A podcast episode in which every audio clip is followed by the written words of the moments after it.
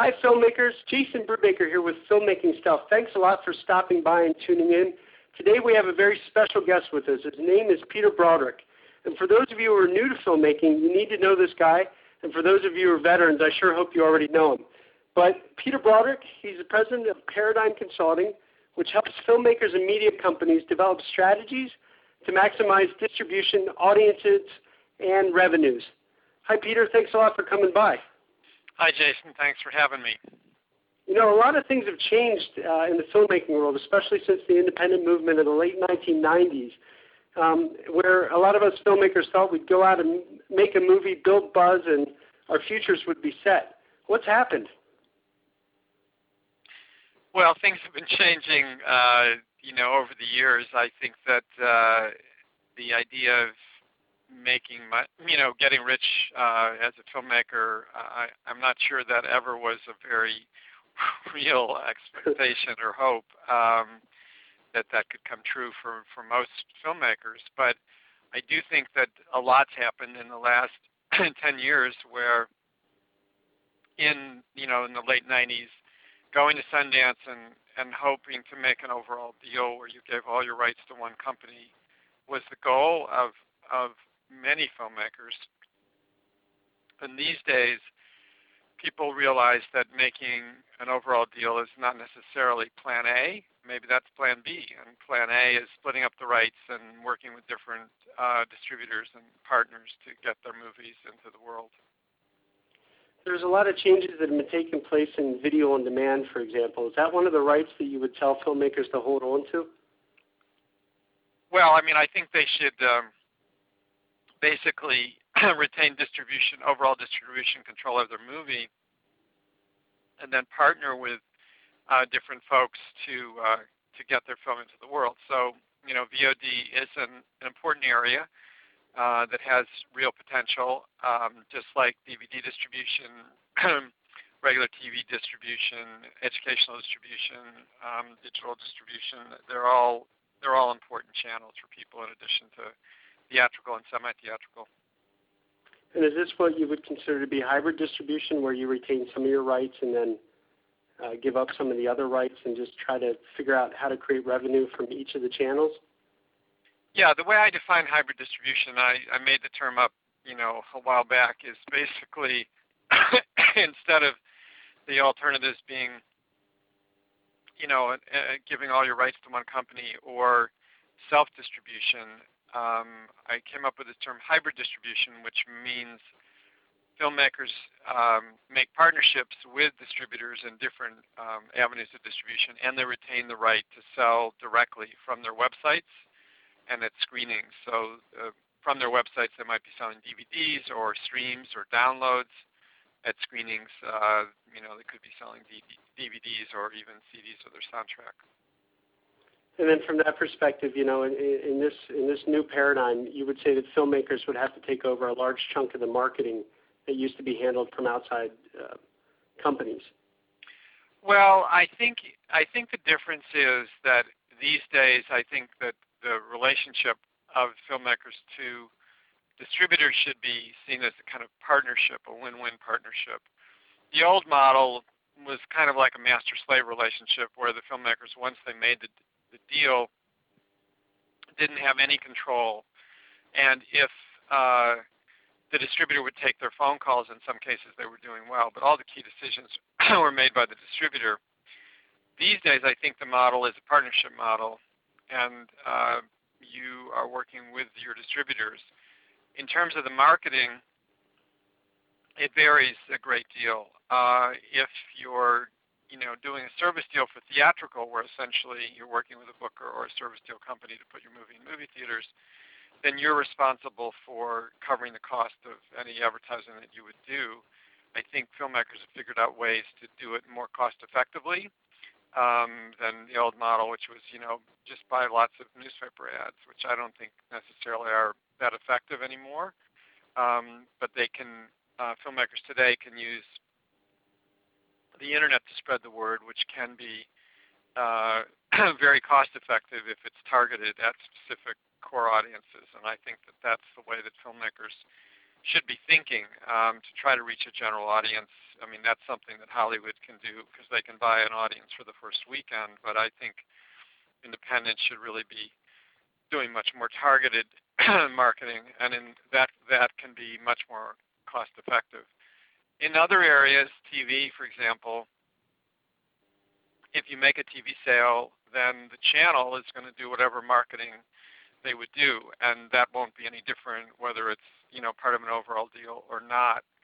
Um, likewise with DVD distribution. So I think it's shared uh, depending on on the area.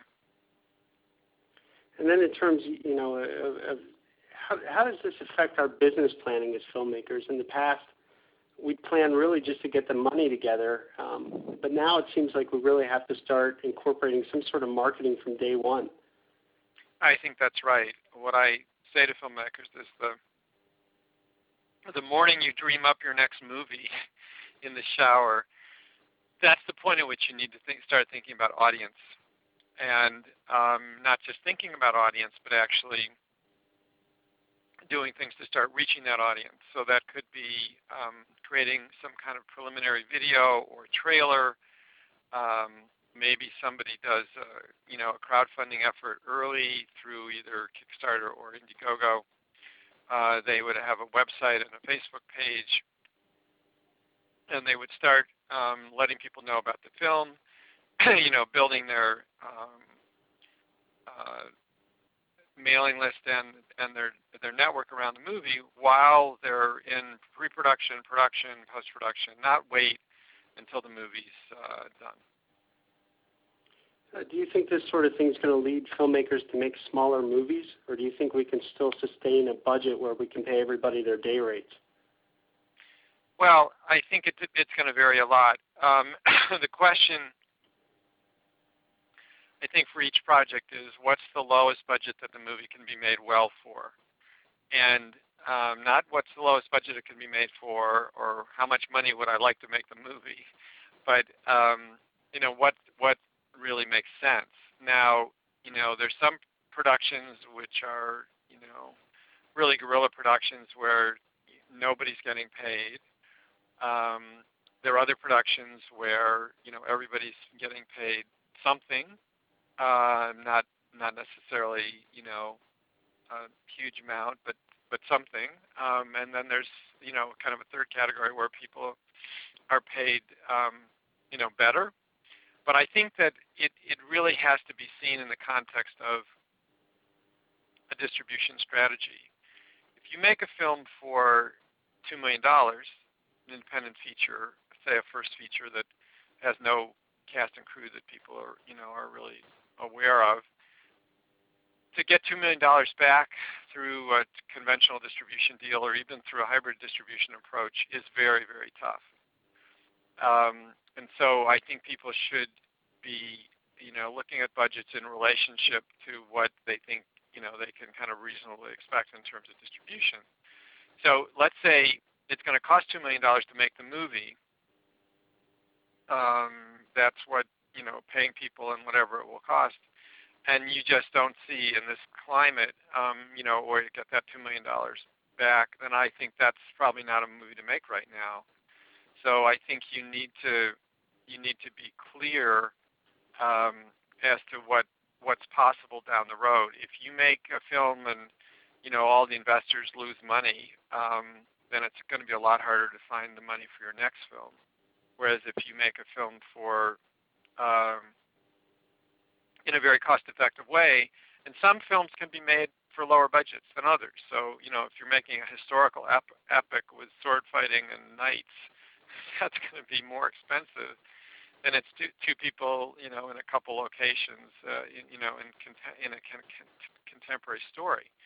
So I think people need to choose projects in relationship to not only, you know, possibilities of distribution and core audiences, but in terms of looking at the costs, of, you know, really, really in a, in a clear way.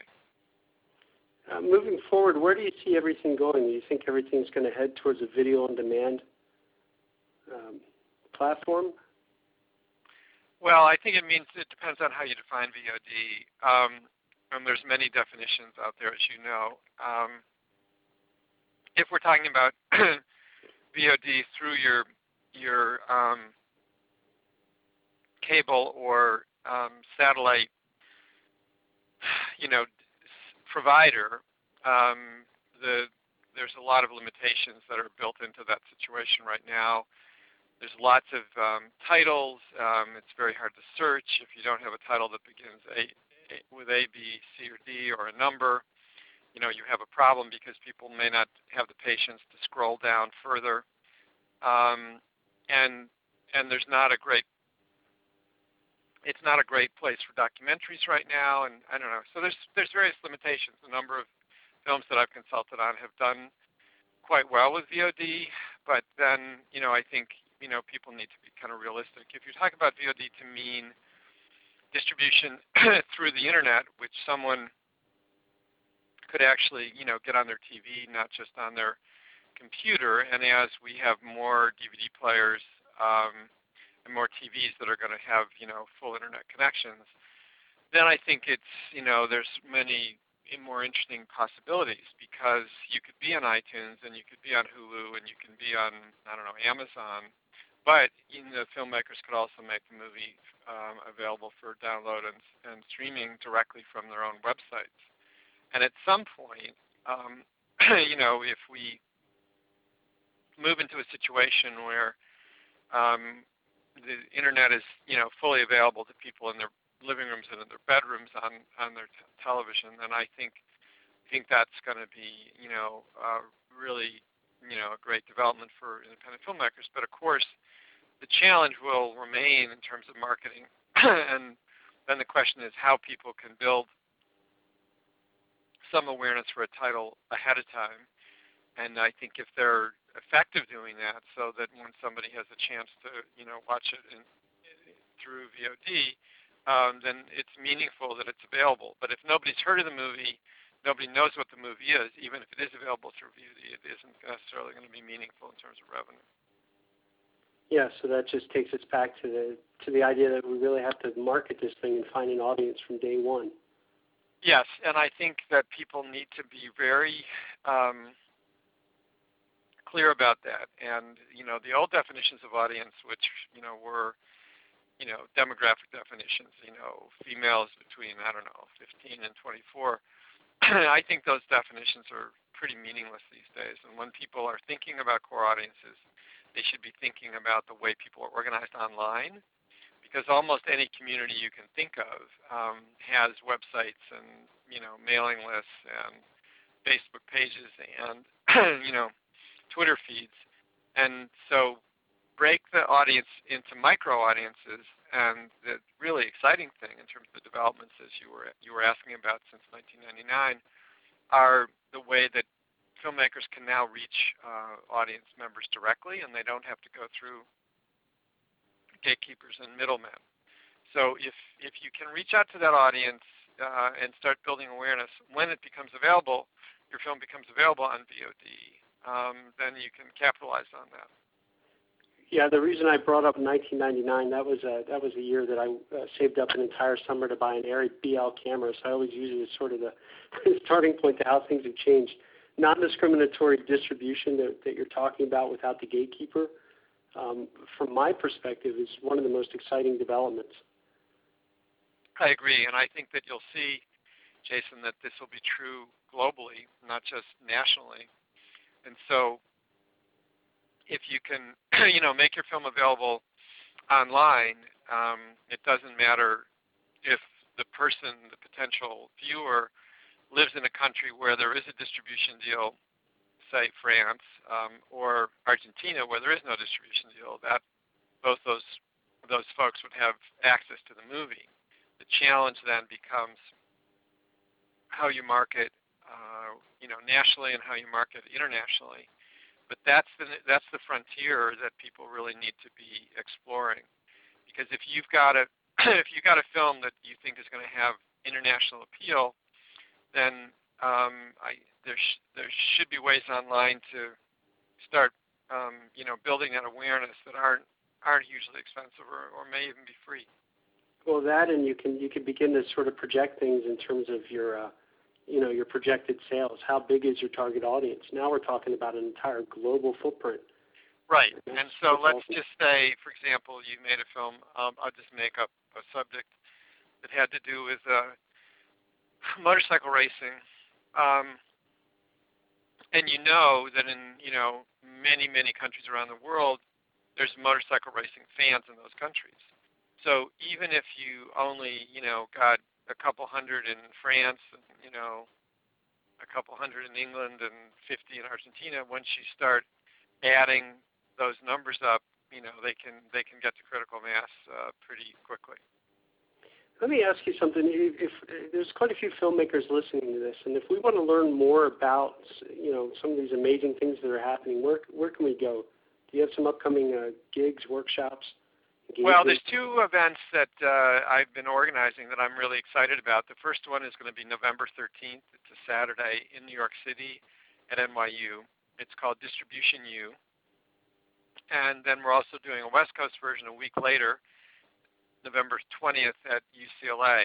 And we did Distribution U last year for the first time at USC, and it was amazing. It's a it's a panel-free event. We don't allow any panels because I don't think panels are the best way to, you know, help people learn about these areas. Um, we have not only great uh, resource people that are going to be there. Um, you know, to work with participants, but the participants, you know, have been, um, you know, really knowledgeable and, and a great part of the whole process. So it's much more interactive.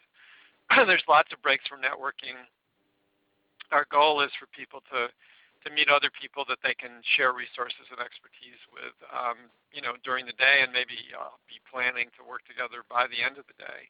Last year, when we did it at USC, we started at nine in the morning energy level was really high in the room. We had 200 people there, and um, uh, the energy level was higher by the time we finished at 5:30 in the afternoon.